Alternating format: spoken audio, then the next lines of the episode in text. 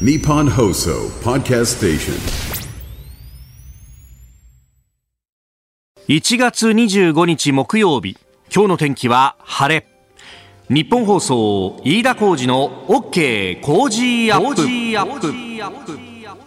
朝6時を過ぎました。おはようございます。日本放送アナウンサーの飯田浩二です。おはようございます。日本放送アナウンサーの新業一華です。日本放送飯田浩二の OK 工事アップ。この後8時まで生放送です、えー、今朝は本当に冷たい空気に包まれております。日本放送屋上の温度計は3.3度となっておりますがまあ気象上気象台がね、えー、発表するオフィシャルなあ気温ではマイナス氷点下になったということで、はい、えー、今日はこれは氷氷点下になるっていうのは真冬日なのか、えっと、冬日？ですね。今シーズン初めての冬日に都心もなりましてえ未明に気温が0度を下回ったということで5時までの最低気温マイナス0.9度となるほど。いうことですね。ね、えー、寒気が日本列島流れ込んできているということで、まあ、各地でですね、えー、雪も強くなっております、まあ、その影響があ交通関係にも出ておりまして、えー、滋賀県の米原市付近の積雪の影響で東海道新幹線今日の始発から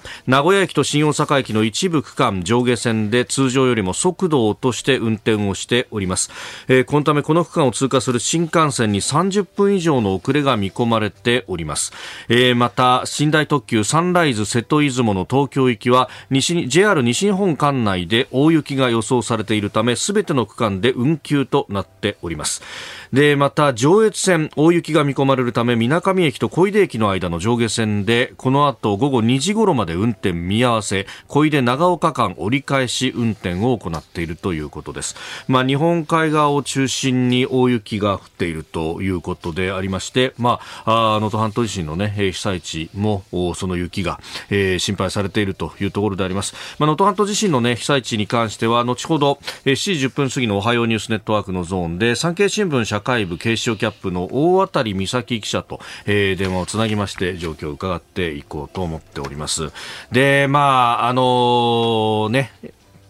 日本列島背骨のように貫くその大きな山脈があるんで、えー、関東とか太平洋側は、えー、乾いた空気で寒いということになるんですが、うん、関ヶ原のあたりっていうのは、えー、その雪雲が、まあ、あ内陸に入ってくるということがありますんで、まあ、あのあたりが、ね、東海道新幹線の泣きどころだというのはもう開業当時から言われているんですけれども、いまだにその状態というところで、えー、それだけじゃなくてね、あの、昨夜は名神高速も積雪で、うん、えー、大渋渋滞というか立ち往生が発生していたということでありました。まあ、立ち往生はね、えー、解消したということでありますけれども、まあ、車運転の方もご注意いただければと思います。あ本当にね、この寒さの中で、昨日はあの夜にですね、えー、うちの老犬の散歩に出かけたんですけれども、はい、まあ寒いね、ね寒い中でさ、なんか体がもうきしむようになりながらですね、えー、老犬と初老の男が散歩をしていくわけなんですけども、尻のあたりが痛いんだよ。お尻ですか？なんでだろうなと思ったんだけど、私、あの、先週末、勘定してみたら、あの、今年入った初めて土日休みだったんですね。はいはい、あの、6、7、8の3連休は、能登半島地震の取材に行ったし、うん、その翌週は、えー、台湾の総統選があったんで、うん、で、休みだとはいえですね、まあそうすると、子供の野球のコーチがあって、もうそこに行った筋肉痛がですね、この昨日水曜日あたりでこうようやく出てくるというですね。だいぶ遅いですね。いややっぱね、このカレーというものはね、恐ろしいものがありまして、もうそれを実感する出来事は実は週末にすでにあってですね、ああえー、あの週末大雨降ってるじゃないですか。でしたね、そうでした。雨降ってるんですけど、あの、うちのチームが本拠にしている小学校はですね、一部が、あの、列車の高架下に当たるんで、ここは雨が降らないから、練習ができるべと、うんうん、他のチームはやってない中で俺たちは練習できるんだぞなんつってですね、はい、やるんですええ、でそこであの手でこうボール投げて、えー、ゴロを投げてですね、うん、でそれを取らせて、はい、でそれをファーストに投げろと。でファースト役で私はいたんですけれどもこう子供がですねピュッとこうボールを投げた時になんだかねぼーっとしてたんですよ。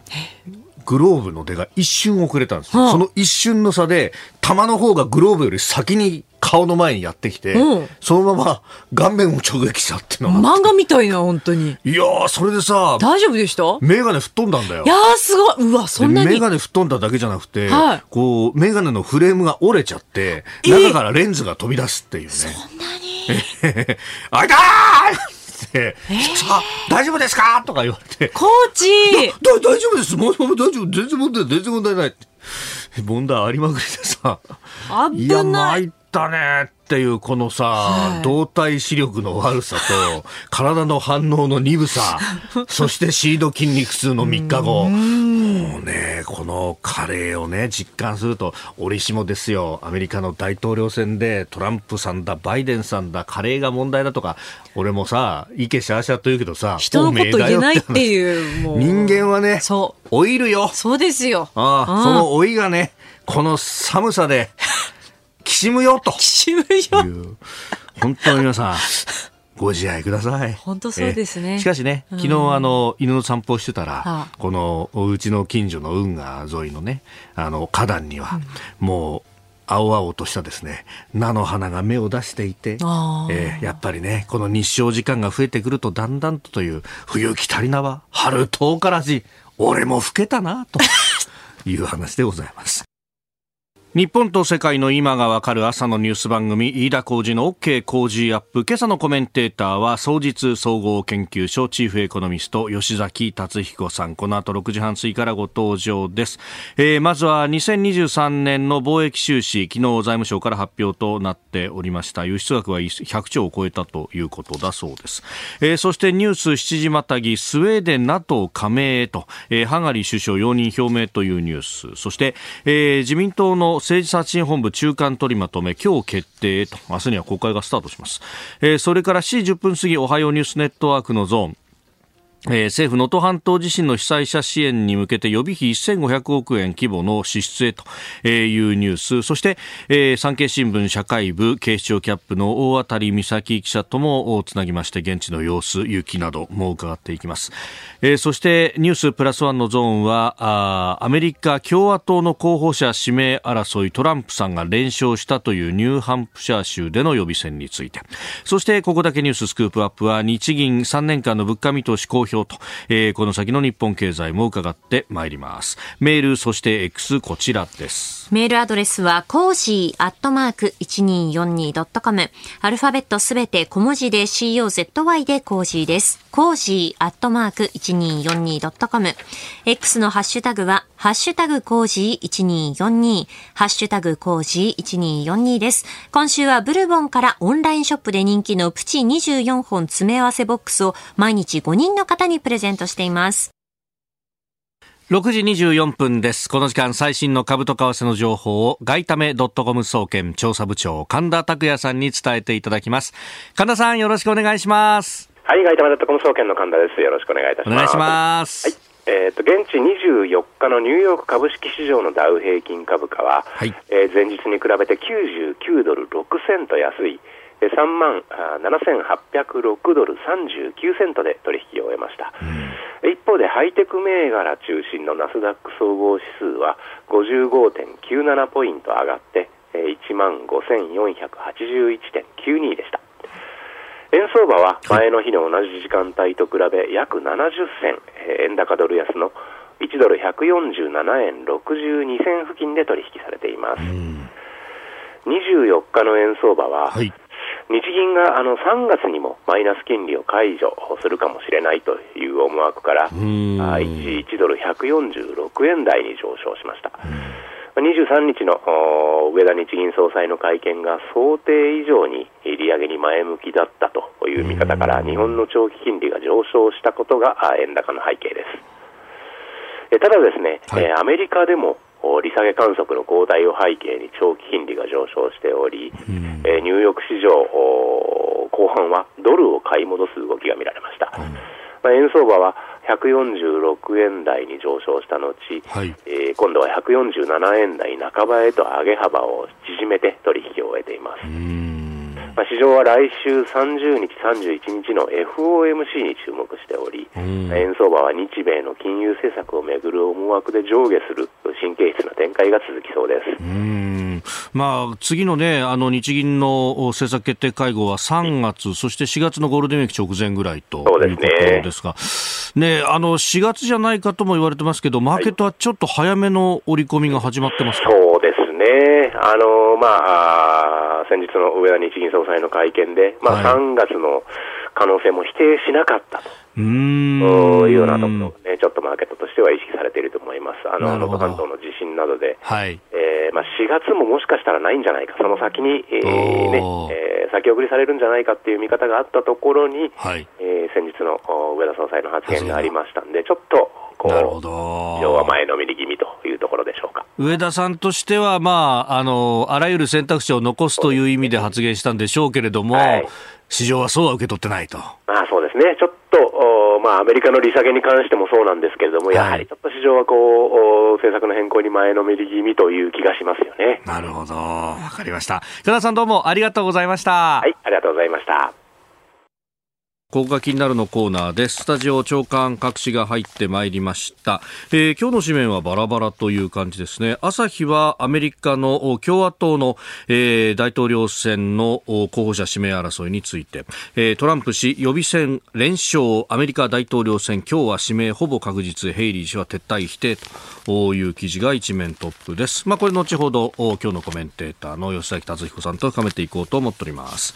えー、読売はアメリカ低濃縮ウラン増産へ原発燃料ロシア依存解消を狙うという一面トップであります、日本やイギリス、フランス、カナダと供給網を作るんだという話、まあ、このロシアの、ね、国営企業が、このウランの、濃縮で5割近い世界シェアを持っているということがあるようです。えー、それから毎日新聞賃上げ去年、えー、昨年以上一致労使代表春闘スタートということ、まあ、経団連の労使フォーラムが昨日開催されたということで、まあ、ここで賃上げに関して一致をしたんだというところであります。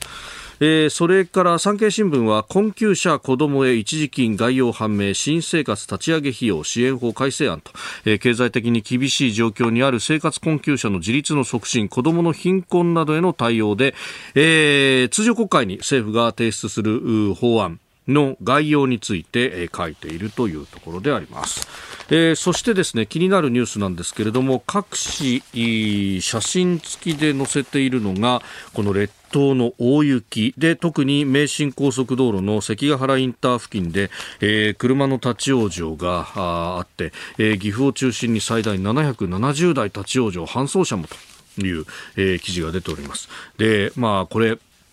あのー、今はね、この時間はあこの立ち往生は解消したんだということでありますが私も昨日の夜にですねこれどうなってんだろうなと思ってちらちらあの旧ツイッター X などを見ていると、えー、地元の自治体からなどからあ災害派遣要請があって、そして、えー、自衛隊の第10師団で、えー、そこの霊下の第35普通科連隊が出たという話が出ておりました。で、ここはあの森山というね、えー、まあ愛知県、えー、名古屋市の駐屯地から出ていって、そしてまあ関ヶ原まで、まあ大体40キロ、45キロぐらい、えー、現場まで急行して、そしてあの映像が出てましたけれども、もう手作業でですね、スコップで、えー、この雪をかき出して、で、道を作って、で、それであの一台一台動かしていくということをずっと続けていたと。で、それと合わせて、えー、水の供給であったりとかというのをドライバーさんに対して、まあ、きめ細かく行っていたということなんですが、第10師団35普通科連隊というとですね、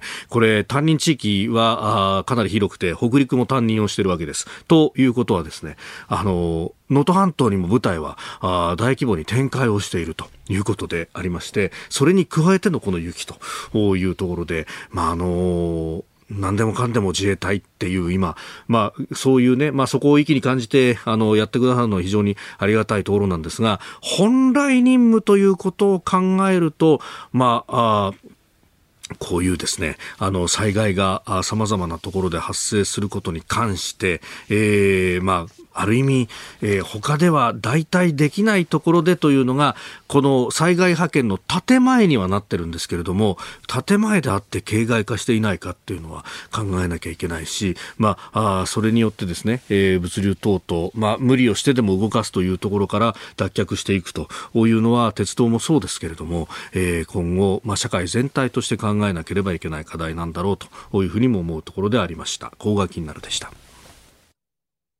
この時間からコメンテーターの方々ご登場です。今朝は総実総合研究所チーフエコノミスト吉崎達彦さんにお越しいただきました。おはようございます。はい、おはようございます。よろしくお願いします。さあ、まずこの時間取り上げるニュースは2023年の貿易収支。昨日財務省が発表しましたが、えー、赤字9兆2000億円、えー、前年比半減、そして輸出額は1000、あ、ごめんなさい、100兆円以上という数字が出てまいりました。はいとうとう100兆円かって感じですけどね、あのあの日本の貿易額って大体ね、70から80兆円ぐらいでずっと10年ぐらい安定してたんです。でこのコロナの3年間に急に伸びて、はい。えー、もうもうなんか私みたいにもずっと月々で見てるものからすると、はい月の輸出が7兆円とかっていうともう、おおなんですよね。でそれがね、12月、えー、の昨日出た12月のデータは9兆円ですから。はい。ええー、って感じですね。でね、あとね、9兆円のうちね、はい、2兆円アメリカですよ。おアメリカ向けすごい伸びですね、今、足元。あのー、アメリカ向けがトップに返り咲いたみたいな話が出てましたね。大体ね、アメリカ向けと中国向けの輸出って、ここ数年間ほ、ほぼ一緒だったんですよ。で、この1年で少し差がついて、はい、えーと、中国向けは同じあの12月だと1.7兆円ぐらいなんで。あ随分差が開いてきたな。と、だから好調なアメリカと、ちょっと調子の悪い中国、よくあの中国の経済統計、あの信用ならないとかっていう人い。ますけど、はい、日本の輸出は嘘つかないと。あそうですね、こっちで測ってるわけですからね。そうそうそう、これは、これは間違いないんで、あの中国経済のバロメーター見るとしてね、日本の輸出額っていうのはかなり硬い数字だなと、前から思ってるんですけど。うん。さああ、そしてね、あのー貿易赤字で考えると半減をしたんだということでありますが、この全体の、まあ、日本の経済等々も考えると、どう見たらいいですか、えー、っとね、まあまああの、日本の輸入って結局、あの化石燃料の値段次第なんで、まあ、今、えー、っと1バレル70ドル、ぎりぎりみたいな感じで、でそうなるとねあの、ほぼ黒字になっていく。今月次でギリチョンの黒みたいな感じですね。あなるほど、えーまあ、あの本当にあのこの化石燃料でその何十兆円も買うっていうのはね、はい、別に CO2 をエネルギーを取り出した後は CO2 にしかならないものをこんなに買い続けてるというのも情けない話ではあるんですが、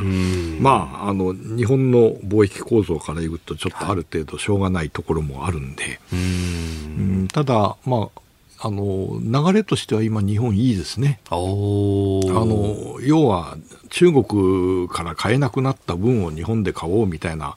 あの感じになってるわけですし、はい、投資もそうですよね、あの中国にもう作れなくなったから、はい、えー、日本に頑張ってもらおうみたいな感じなんで、うん。このチャンスをなんとかしなきゃいけないってことですか？そうそうですね。あの、本当にいい巡り合わせですよね。うん。まあ、この足元の経済、これからというところも含めて、はい、まあ、あの予算とかね、いろいろ出てきておりますんで、まあ、その辺もまたお話をいただこうと思っております。 Cozy up 番組イベント第2弾開催決定。飯田浩司の OK Cozy up。激論横浜ベイサミット in 神奈川県民ホール。4月28日日曜日。飯田浩司新行市佳そして論客たちが集結して政治経済から外交安全保障まで激論を繰り広げる討論イベント。出演は青山繁晴飯田泰之小泉悠須田慎一郎峯村健司宮崎哲也モア横須賀生まれ横須賀育ち。大学時代を横浜で過ごした飯田浩二が故郷に錦を飾れるか？チケット好評発売中。詳しくは番組ホームページをチェックここで番組からのお知らせです。飯田工事の OK 工事アップは1月29日、来週の月曜日からの1週間特別企画をお送りします。政治経済から外交安全保障まで徹底解説、激論ダブルコメンテーターウィーク。毎日6時台から2人のコメンテーターが生登場政治経済から外交安全保障までニュースを徹底解説。生激論を繰り広げます。初日1月29日月曜日のコメンテーターは評論家宮崎哲也とジャーナリスト須田慎一郎。宮崎須田今年の日本政治を読みます。1月30日火曜日は数量政策学者高橋洋一と外交評論家三宅邦彦選挙イヤーの2024年国際情勢と経済の動きはどうなる？1月31日水曜日は？ジャーナリスト峰村健二と軍事評論家小泉悠。中国ロシア最新の動きを徹底分析します。2月1日木曜日は？自由民主党参議院議員青山茂春と政治ジャーナリスト田崎史郎青山田崎政治と金を徹底議論です。最終日2月2日金曜日のコメンテーターは経済学者飯田康之と経済アナリストジョセフ・クラフト。経済とマーケットのプロフェッショナルが今年の景気と市場の動きを読みます。飯田浩二の OK 工事アップ激論ダブルコメンテーターウィーク。来週月曜1月29日朝6時から。ぜひ生放送でお聞きください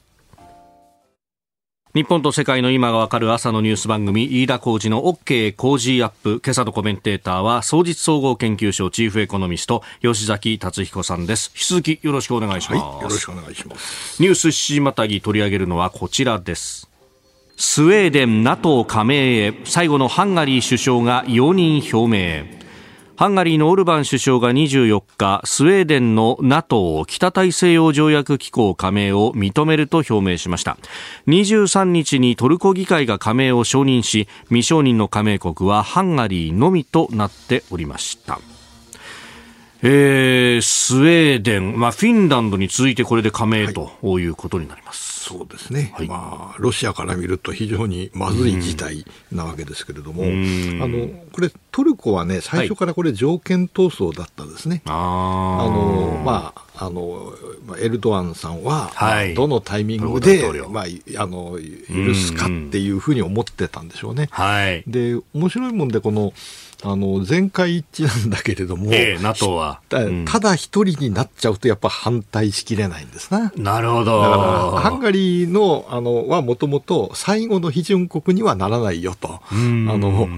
まあ、だから、はい、えー、トルコとハンガリーが今まで 2, 2カ国があのなんとなく抵抗してたけど、えー、まあ、最後はすっと通ったって感じですね。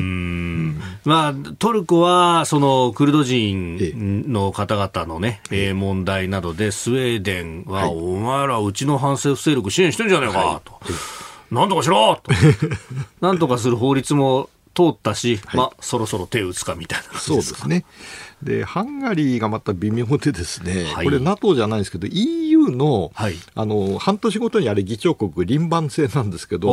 今年の7月からハンガリーが議長国なんですよ。あ、そうなんですか。で、大丈夫か、それでっていう話が前からあって、えー、なるほど、えー、でもう一つ心配なのは NATO はですね、はい、えー、えー、今年の NATO 首脳会議って7月にワシントンで行われることになっててアメリカが議長なんです。で多分そこで一番の問題は、はい、来年トランプになったらどうしよう。おお NATO から脱退するってね、えー、1期目は言ってましたからね、えー、まあ、あの今、いろいろアメリカ議会でもやってて、はい。えー、予算の支出の関係で、議会上院の3分の2の反対が、あの賛成がないと抜けられないみたいな。あのそういうルールを入れようとかね、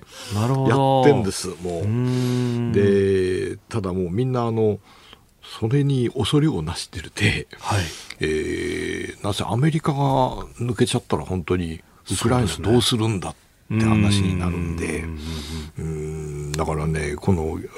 この2週間の,、はい、あのえー、共和党予備選挙序盤戦もですね、はい、こういう議論にすごい影を投げかけてるわけですよね。なるほどね。もともと NATO の仕組み自体が、ヨーロッパが自分たちで身を守るの難しいからアメリカに引き込もうっていうところから始まってますもんね。まあ、まあ、同盟ってのはそういうもんですよね。あの私はあなたを守るからあなたも私を守ってくださいねって話なんで、だってロシア怖いもん。ってことですからね。えーまあ、そこら辺が、その選挙の進み具合によってもまた変わってくると。はい、そうですね。これ、例えば3月17日はロシアの大統領選挙ですけど、はい、まあ、そこで、まあ、プーチンさん再選されるわけですよね。で、そこで、トランプさんは、なんて言うかと。なるほど。おめでとうみたいなことを多分、発信するんですよね。うん、えー、大統領選については後ほどまたお話しいただきます。今朝のコメンテーターは、総実総合研究所チーフエコノミスト、吉崎達彦さんです。引き続きよろしくお願いします。はい、よろしくお願いします。続いて取り上げるニュース、こちらのニュースです。自由民主党派閥刷新本部の中間取りまとめ、今日決定へ。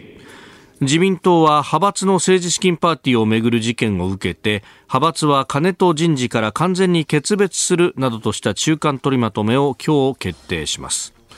まあ、このところ、この刷新本部の会合を連日開いていて、まあ、その中で骨子案みたいなものが出てきたりもしておりますけれども、まあ、この去年のね、えー、末から続く話ですが、吉田さん、どうご覧になってますか？そうですね、うん、あの派閥を解散したらすべてうまくいくかっていうと、はい、そんな話じゃないだろうし、えー、えー、そこがなんて、で派閥解消してもまたどうせなんか違う形で元に戻るんでしょ、うんっていう、まあ、そんな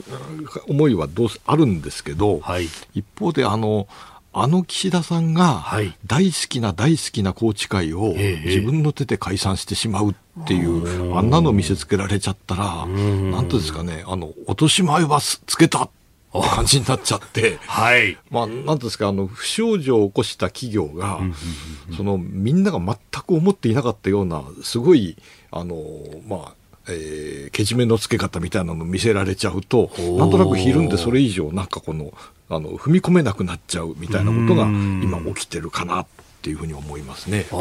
あ、うん、そこまでやってほしかったわけじゃないんだよ みたいに周りが引いちゃう。そこじゃないよねとか思いながら、まあまあでも、そこまでされちゃうなっていうのが今の雰囲気じゃないですかね。まあ先週のね、木曜金曜あたりからガラッと空気が変わっったのが、まあもともとこの刷新本部を立ち上げて、まあなんとなくお茶濁すんじゃないのって思っていたら、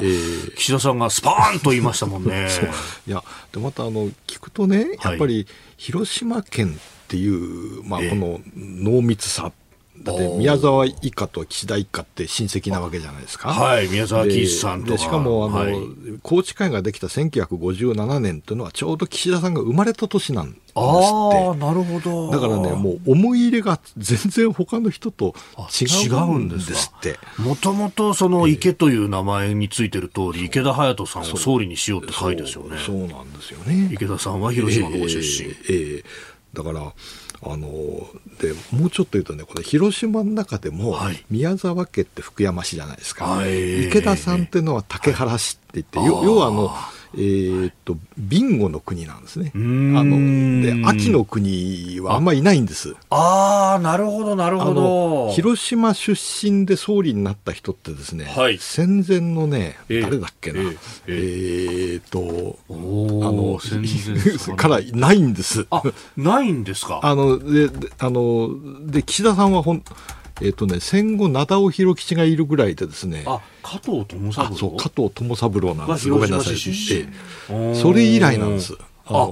なるほどね、えー、だからね、この広島のドメスティックポリティクスみたいなことから言ってもですね、はい、岸田さんはやっぱりこの地元のなんかラブが詰まってるし、岸田さんは高知会ラブがまた詰まってる人なんですけど。この秋とビンゴっていう旧国名で、やっぱ違うんですね。そう、あの、あの極端な話、そのビンゴの人たちから見ると、なんで広島市ばっかりね、はい、注目集まるんだっていうのがちょっとあるんですって。で、うちから総理はね、えー、池田隼人も出してるし、宮沢記事も出してるじゃないかと。そう。ででもで広島市から見ると、はい、とうとううちの町から出た。っていう、これがあるんですって、本当は渋谷区生まれなんだけど。そうですよね、岸田さんご自身は。はい、はい、はあ、でもそれだけこの地元愛だったりとか、高知海愛みたいなのが強いと。はいそれはどうなんですか、宏池会の中でもやっぱり強い方なんですか、中のいや、もう全然比較にならないんじゃないですかね。それが解散を言い出したっていう言い出しちゃった。ええー、そういう自民党の受け止めなんですね。どうですかね。うん、でも、なんかあの、麻生さんみたいに、うちは誰もやられてないんだから、うちが解散される理由はないとか言っても、はい、なんか、あの、虚しく響きますよね。いやなんかもう結局ね、えー、でも総理は解散って言ってるし、うん、そうするとなんか、しがみついてる人とみたいなイメージになっちゃう、うん、そうなんですよね、これだからしかも根回しあんまりせずに行ったって話ですよね。まあそうみたいですね。えで今日あたりのこの紙面を見ますと、今度はこのもともとの発端となったのはまあ安倍派だということで、その安倍派の幹部たちにも、責任を取らせようじゃないかというような話が出てきて、なんだか岸田さんなのか何なのか、これ、焦土作戦みたいになってますよ。いやまあまあでも多分ね個々の議員さんたちにとってもですね、はい、俺の次の選挙が危なくなってるのは、うん、あの安倍派の5人が、はい、あのまあ、なんですか腹を切ってくれりゃいいのにって感じが多分あると思うんですよね。まあ、いつもこいつもしがみつきやがって誰も責任取んねえじゃねえかと。そう。でみんな不起訴じゃないですか。うん、ああ確かにそうですね。でそ。そんなはずないよねって感じもあるから、世論的なね、受け止めはそうでで悪かったのは会長で、はい、細田さんも安倍さんも死んでるからなってしまってると。それはないよねってまあねいや亡くなった人にっていうのはちょっとこうなんか 道義的にというかねうんってなるところもあるんですよね。まあ、そうするとこういう話も出てくるし、えーえ。ー、でもこれ、岸田さん、今年が総裁の任期じゃないですか。はい。はい。えーね、そうすると、これ、派閥もなくなっちゃって、でしかも今まで押してくれた麻生さんや茂木さんからも、うんって見られてるって、どうしていくつもりなんですか？いや、私、やっぱり6月の会期末解散、諦めてないと思いますよ。なるほど、うん、だって6月上旬にはあの例の1人4万円の、はい、えー、減税もあるし、確かにそうですね、えー、まあ、それまでにはあの4月に訪米もするじゃないですか。あ国賓で訪米、えー、でもうちょっと言うと、4月はひょっとしたらマイナス金利解除で、あ私、5月ぐらいにデフレ完全脱却宣言ってやるんじゃないかと思ってるんですよ。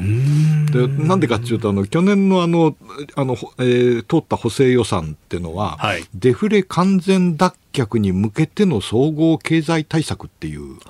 名前なんですよね。はい、だからこれはつまりデフレ完全脱却宣言をしたいんですよ。なるほど。もうその布石は打ってあるそうそうそう。で、あの日銀もその政府の方でそう言ってくれると、あ自分たちの判断間違ってないってことになるから。なるほど。そうそうするとね、あの来年、あの今年のこの、4、5月にいろいろそういうのがまとまってくるから、解散のきっかけになるのかなと。なるほど。おはようニュースネットワーク。東京有楽町日本放送キーステーションに全国のラジオ局を結んでお届けいたします。時刻は7時11分を過ぎました。おはようございます。日本放送アナウンサーの飯田浩二です。今朝のコメンテーターは総実総合研究所チーフエコノミストの吉崎達彦さんです。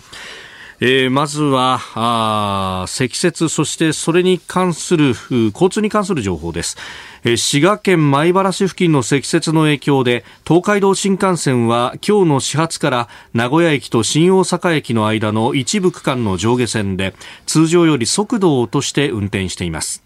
このためこの区間を通過する新幹線に30分以上の遅れが見込まれています。また寝台特急サンライズ瀬戸出雲の東京行きは JR 西日本管内で大雪が予想されているためすべての区間で運休となっております。さらに JR 上越線は大雪が見込まれるため水上駅と小出駅の間の上下線で午後2時頃まで運転を見合わせ小出駅と長岡駅の間で折り返し運転を行っております。え日本海側を中心に各地大雪ということになっております。ご注意ください、えー、交通に関する情報をまとめてお伝えいたしました。ではこの時間取り上げるニュースはこちらです。政府能登半島地震の被災者支援に向け予備費1500億円規模の支出へ。岸田総理大臣は昨日の衆参両院の予算委員会閉会中審査に出席し能登半島地震の被災者支援に向け次のように述べました。あの支援パッケージに取りまとめパッケパッケージを取りまとめた後にはまずは週内26日にも1500億円規模の予備費の使用を決定する方向で今調整をしているところであります。えー、昨日行われた閉会中審査岸田総理の答弁の模様をお聞きいただきました。えー、そしてあこの被災地も含めての気象に関する情報ですが、えー、日本付近この冬一番の強い寒気が流れ込んでいる影響で明日にかけ東日本から西日本の日本海側を中心に大雪となるところがある見込みです。気象庁は大雪や路面の凍結による交通への影響に警戒するよう求めています。また能登半島地震で損傷を受けた家屋では雪の重みによる倒壊に注意が必要です。気象庁によりますと現在北海道に暴風雪警報宮城、栃木、岐阜、三重京都、滋賀兵庫、鳥取、島根、岡山に大雪警報が出されています。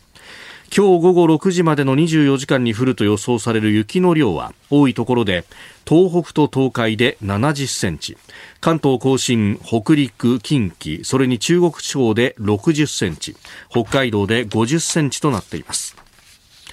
また大雪の影響で岐阜県関ヶ原町の名神高速道路関ヶ原インター付近で起きた車の立ち往生は発生から半日以上が経った今日未明上下線ともに全面的に解消しました。一方で日本海側を中心としたこの大雪の影響で交通に規制がかかり宅配大手のヤマト運輸は荷物の配達が広い範囲で大幅に遅れていると発表しております。日本郵便も一部地域で遅れが生じているということです。ヤマト運輸は福井県の敦賀市や小浜市などが発着地となる荷物の受け入れを停止しています。また岐阜県、滋賀県、京都府、兵庫県、大分県、宮崎県の一部地域で荷物の集配業務を止めていて石川県や富山県などでは配達の遅れも出ているということです。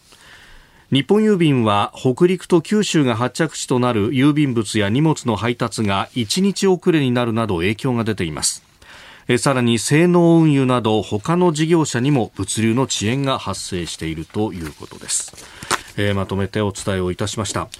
えー、この、まあ、雪の状況も非常に気になるところですが能登半島地震の被災の状況現地の天気、えー、産経新聞社会部警視庁キャップの大渡美咲記者とつないで、えー、伺ってまいります。大渡さんおはようございます。おはようございます。よろしくお願いいたします。よろしくお願いいたします。大渡さん今どのあたりにいらっしゃいますか？えっ、とあの石川県能登町のあの、はい、産経新聞が、えー拠点にしている民宿三平さんというところに今おります能登町というと、まあ、この能登町ですね、能登町。はい、えー、はい。あの、能登半島が、こう、東側にぐっと曲がっていく、まあ、その付け根のあたりというか、はい、あの、ここも、まあ、かなり被害が大きかったところですよね。はい、そうですね。うん。今、このお天気の状況いかがですか？あの昨日から雪が断続的に降っていたのですが、今はだいぶ弱まっています。ただあの雪がかなり降っていて、足首が埋まるぐらいは積もっております。はい、うんまあ、そうすると復旧活動等々というのもなかなかうまく進まない状況ですか？そうですね。やっぱり雪がかなり邪魔をするのではないかと思います。うん、これ避難所なんか暖を取るのも大変ですよね。そうですね。あの電気が通っているところはあのストーブを置いていたりエアコンがあるところなどつけたりしていますが、体育館などはないところもあるのでかなり寒さが厳しい状況のようで皆さんあの床に段ボールを敷いたりあとかなり着込んでいる様子でした。なるほどね。底冷えしますもんねこうなってくるとね。はい。うん。あの住民の方々避難されている方々どんなことを訴えていらっしゃいますか？やはりあの広範囲に水が出ない断水の状態ですので、トイレも流すことができず、お風呂も入れないので、あとまあ洗濯もできないという状況で、あのやっぱり水道の復旧が一番重要だと思います。あこれ目の前雪は降れども水がないっていう状況なわけですね。はい、うん、さあ、あスタジオには、あ、はい、総実総合研究所チーフエコノミスト吉崎達彦さんもいらっしゃいます。はい。まあ、私なんかの出身が富山なんで、なんかあの、能登の方々のアクセントとかイントネーションとかが懐かしい感じで、なんかもう全然一言と思えなくて。まあ、このね、雪の中でというところですけれども、どうですか、あの、大谷さんご自身も社会部様々なあご取材されていらっしゃったと思いますが、そういったところと比べて、この能登半島地震、どう目に映ってらっしゃいますか？交通の便がかなりアクセスしづらいのかなと思いました。えー、東日本や熊本地震などは、まあ、割とその近くの都市から車で被災地までアクセスできる状況はあったんですけど、今回はなかなか被災地にはたどり着けない状況ということで、まあ、難しいのかなと思います。あのアクセスとしては、海沿いの249号という国道を使うと、やっぱりあそこの混雑はまだまだ激しいですか？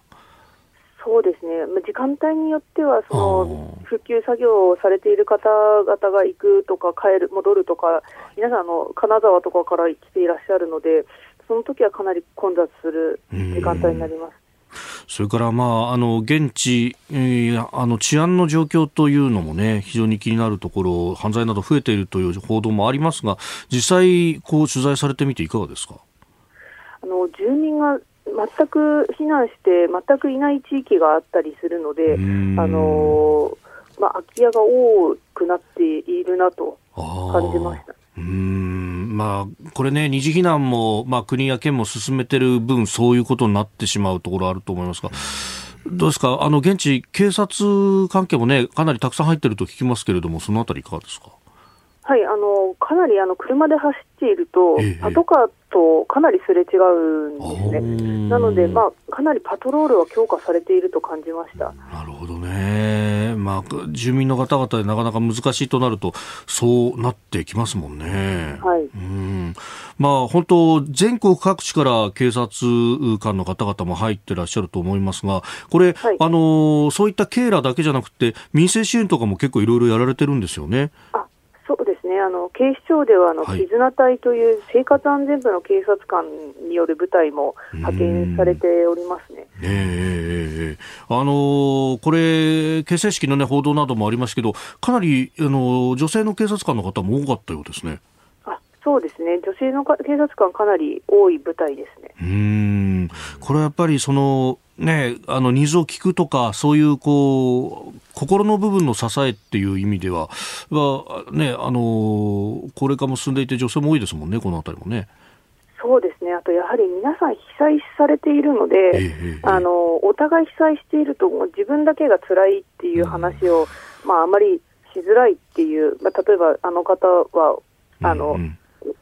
亡くなっているのに自分はだ家がちょっと崩れただけでそんな話していいのかとかっていうなんかなかなか話しづらいっていうところがあってただそういうお話を細かくどんな些細なことでもいいので、まあ、どれだけの時間でもいいのでととにかくとことん聞いて聞くっていうことをされてると。やってるっていうことでした。おそっか、このそういう自分のこと聞いてくれる人が今いないっていう、まあ、なるほど、そこの部分もこの絆隊で支えていこうということなんですね。そうですね。なるほど、わかりました。いや、あの、お忙しい中、朝からどうもありがとうございました。いえ、とんでもないです。また引き続きいろいろ教えていただければと思いますので、よろしくお願いします、はい、どうもありがとうございます。どうもありがとうございました。ありがとうございました。えー、産経新聞社会部警視庁キャップ大渡美咲記者に聞きました。この気持ちの部分っていうのはこれから先大事になってますね。すねなんかまああのデトックスっていうらしいですね。あの辛い思いをした時はとにかく誰かに言わ言った方がいいんだけど、はい、でもそれ言う相手がいないっていうことですよね。なるほど。えー、この時間吉崎達彦さんとお送りしてまいりました日本総動機の方この後も吉崎さんにお付き合いいただきます今朝のコメンテーターは、総実総合研究所チーフエコノミスト、吉崎達彦さんです。引き続きよろしくお願いします。はい、よろしくお願いします。続いてこちらのニュースです。トランプ前大統領、アメリカ共和党の候補者選連勝。今年11月に行われるアメリカ大統領選挙に向けて野党共和党の候補者指名争いで第2戦のニューハンプシャー州予備選が23日に実施されましたトランプ前大統領がヘイリー元国連大使との一騎打ちを制し初戦のアイオワ州党員集会に続いて連勝を果たしていますで、ヘイリーさんはあ瀬戸際に追い込まれたと言われておりますが、はい、撤退しないんだと。そうですね。えー、これね、はい、昨日のその、あの、てあの敗北宣言がね、かっこいいんですよ、これ。かっこいい、うん、あの、これ YouTube でね、9分ぐらい、全体で9分ぐらいの敗北宣言なんですけどね。まず、勝ったトランプさんおめでとう。おままあ、これはあのこういう、はい、そう言うしかないんですよね。で皆さんにお伝えしたいことがある、うん、ニューハンプシャー州っていうのは、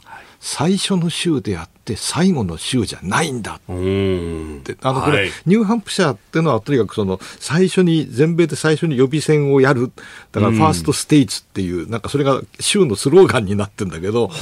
れはねラストステージじゃないんだと。我々はまだまだ何ダースもの戦うべき州がある。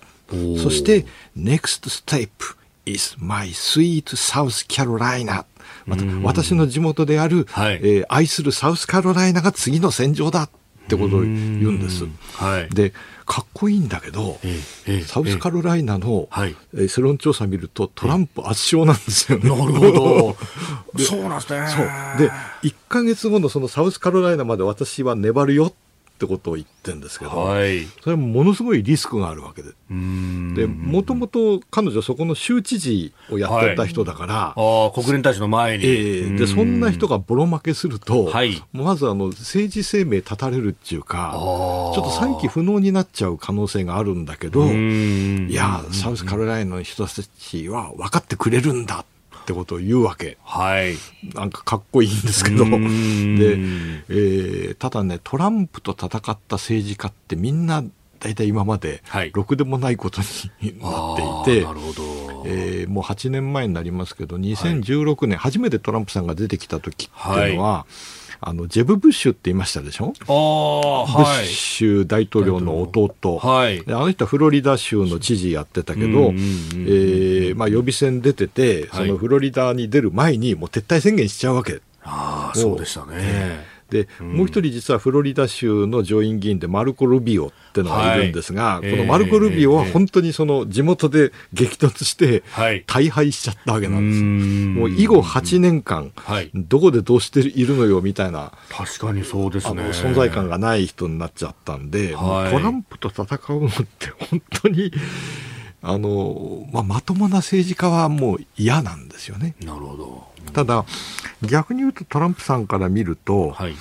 ここで撤退宣言されないっていうのはすごく嫌なわけなんです。おお嫌なんですか？なんでかっていうと、お金使わなきゃいけないから。ああ。お金かかっちゃう。あの、できればこの後全部不戦勝にしたいわけ。ななぜかというと3月になると裁判始まって裁判費用が山ほどかかるんでなるほど、えー、なるべくお金を残しときたいんです。うん。それがそれもあって、えー、まああの粘っていればチャンスがまた巡ってくるわけですよね。あのニッキー・ヘイリーあヘイリーさんからすると。でこれもあの週末に話題になってたんですけど、はい、あのトランプさん演説の中で、ニッキー・ヘイリー、ニッキー・ヘイリー、ニッキー・ヘイリーってなんか何度も繰り返して、で実はそれナンシー・ペロシあの前の下院議長、民主党の下院議長のことを言おうとして、名前が出てこなくて、なんか似たような強い女のイメージの彼女の名前間違えて言ってて、あやっぱりこの人も老化してるじゃん。あって。そうなんですね、えー、それはね結構話題になってて。なるほど、ね、なんかバイデンさんの方はつまずいたりだとか、えー、あの名前間違えたりだとか、えー、ね、言ってるから、うん、あれっていう感じですけど、うん、トランプさんはいや70後半にしてはパワフルだぜみたいなパワフルだけどやっぱ時々固有名詞が出なくなるんそうあるんですね。ですね。だからまあ、はい、あのまあ、あの確かにねまあ、長年見てて、はい、アイオワとニューハンプシャーの両方で50%超えるなんてね、見たことないんです。うん、これ、現職大統領が出てるときは別ですけど、普通にこの予備選っていうのは、大体4、5人が、はい、一番強い人で30%台で、ずらずらずらっと並んで、ええ、まあ、この最初の2つの州の役割は足切りをすることなんです。ああ、なるほど。本当に、こう、ね、えー、弱い人は切って、で、5、6人ですか。できればその後のネバダ州、サウスカロライナ州のところは3、4人で戦うみたいな、そういう位置づけなんですけど、はい、あまりにもトランプさんが今回強すぎて、まあ普通だったら諦めてもおかしくないところなんだけど、まあ、うんえー、トランプさんにもいろいろ、まあ、事情が。事情があるから、もうちょっと粘るなるほど。えーあとは粘りがちになるのか、まあね、最後はね、あの、党大会7月ですからね。なるほど。まだまだ先と。先は長い。うん、続いてこの時間は、ここだけニュース、スクープアップ日銀3年間の物価見通しを公表。日銀は金融政策決定会合に合わせて3年間の物価の見通しを示す経済物価情勢の展望いわゆる展望リポートを発表しました。生鮮品を除いた消費者物価指数の見通しは政策委員の中央値で2023年度が前年度比プラス2.8%、えー、前回去年10月の見通しを据え置きました。24年度はプラス2.4%下方修正。そして25年度はプラス1.8%上方修正ということです。物価の見通し、そしてね、実質 GDP の、はい、成長率の見通しというものも出てまいりました。はい、これは明るいんですか？あのね、えー、これ、見方によるんだけど、私最近この日銀の展望リポート見てやってるのは、はい、え GDP と CPI、えーはい、を、まあ、公表してくるわけですね。はい、で、厳密に言うとちょちょっと違うんだけど、ええ、この CPI っていうのは、まあ、デフレーターと近いんで、はい、この2つを足すと大体名目 GDP の成長率になるわけ。はい、でそうすると23年度が、えー、1.8と2.8だから足して4.6ですよね。かなり高いわけですよ。我が国としては。えー、24年度が1.2の2.4だから3.6になるわけですね。はい、で25年度も、まあ、1.0と1.8で2.8になるわけですね。で今、足元の日本の名目 GDP ってざっくり600兆円ですから、はい、これがまたさらに、えー、3.6、2.8で伸びていくと、はい、名目はこれ相当伸びるということですよね。えーはい、で、もうこの1年半すでにそうなんですけど、はい、えー、なかなか日本経済 GDP は所詮年率0.5ぐらいしか伸びないんだけど、名目がぐっとこれだけ上がると、やっぱり企業収益とか良くなるし、はい、政府も税収伸びるし、そうですね、えー、あこんなにやっぱりやりやすくなるんだまあ、まあ、逆にあの家計から見ると、物価上昇ってきついよねって話になるんで、GDP の中身見ると消費が伸びなくて、えー、まあ、いまいち冴えない感じなんだけど、はい、株価とかむちゃくちゃいいじゃないですか。確かに。これはね、言ってみれば今の株高に日銀がお墨付きを与えてるような感じかなっていうふうに私は受け止めました。うん。そうすると、そのね、えー、企業が挙げた、あるいは政府が挙げた果実の部分を、ちょっと我々に還元してくれるといいよねという話なんですそうですね。あの、まあ、今回の日銀の発表はとにかくびっくりするぐらい強いものですね、はい、あの今までその物価上昇の実現を、はい、えー、徐々に高まってくると考えられるっていうふうに書いてあったのが、うん、今回は、えー、角度は少しずつ高まっていると判断しているですから、はい、ああもうこれリーチかかってるなっていう感じになるわけです。でそうするとじゃあ次いつよ話なんですけど、はい、あの今回もあの記者会見ですごくあのいい質問っていうのがいくつかあったと私は思ってます。うんはい、でなんか前回ここで、えーと、あのあの WBS の大江真理子さんがすごくいい,、い、つもいい質問してるって話、はい、したと思うんですけど、えー、あの今回はね大江さんの相方の解説委員の滝田洋一さんがですね、日系の、ああの人が出るなんて記者会見での珍しいんですけど、はい、えーテレビ東京の滝田ですっていう、あの、日経新聞じゃなくて、て？テレビ東京の滝田ですってからも、おおっと思ったんですけど、はい、あの、誰も聞かないので、あえてお聞きしますが、うん、えー、日経平均が3万6千円までえ年初からすごく上がっておりますが、これを総裁としてどのように受け止められますか？っていう、はい、そそれはやっぱ聞かなきゃいけない、誰かが聞かなきゃいけない質問なんですよね。でそしたらね、経済に楽観的なムードが広がっていることだと受け止めているっていう話で、普通、これだけ急激にもうだって年初から1割以上上がって。えー、そうですよ、ね、なんかこの警戒、あの注意深く見守っているみたいなね、な はい、なんかそういう発言が出るかなと思ったら、はい。えー、楽観的なムードが広がっているっていう、うん、まあまあ、要は水を差さなかったんですよね。えーえーでこれはね、はい、あ面白い。そういうこの人そうなんだと。あのむしろ半ば歓迎みたいな感じ、半ば歓迎なんですね。でもう一つね、はい、えーと、その最後の方に出た質問で、ええ、これはありがたい、えーと、要するに天あの日銀の金融政策決定会合って年間8回あって、はいそのうち1月、4月、7月、10月、まあね、4回だけこの展望リポートが出るんですね。はい、で今回は展望リポートが出る。出る次3月はない回、4月がまた出る回。ある回と。で、もうマーケットはこの展望リポートが出る回に政策変更があるに違いないというふうに思ってて、で次4月かっていうふうに思ってたんですけど、はい。あのあのえっと、次に日経の清水さんって人がね、やっぱりこれは、はい、鋭いことを聞くわけですよ。これはあの展望リポートのあるなしと政策変更というのは、えー、関係があるんですか、そしたらこれはね、関係ない。あそこは断言、えー、金融政策決定会合というのは、その都度その状態の情報をもとにして判断するものであって、展望リポートのあるなしということとは関係ないっていう、まあ、いわば筋論で返してんだけど、はい、これは別に言うと3月にやってもおかしくはないんだよっていうふうに。聞こえるわけですよ。市場は少なくともそういうふうに反応しますよね。いやいやあの、日銀からすると、3月と4月両方あるよっていう自由度を確保してるわけですけど、フリーハンドは確保した 3, 3, 月にやってサプライズだとかって言われないようにっていうのがあるんだけど、これはあのそれそれで一瞬にしてこのあの確率分布みたいなものは変わるわけなんです。ああのねあの記者会見はね本当にあの聞いてて、ええ、あのまあ、中にはそのあのお説教みたいな質問する人もいるんですけど、はい、自説を、ね、述べる方もいらっしゃいます自説を述べる。あのあのそれぞれの新聞としてのお立場を述べられる、はい、方もいらっしゃるんですけどこのマーケット側の感覚から見るとあの今回のその滝田さん清水さんなんかの質問はありがたいと。またその二人の日系のエースかっていうね、えー、いやいや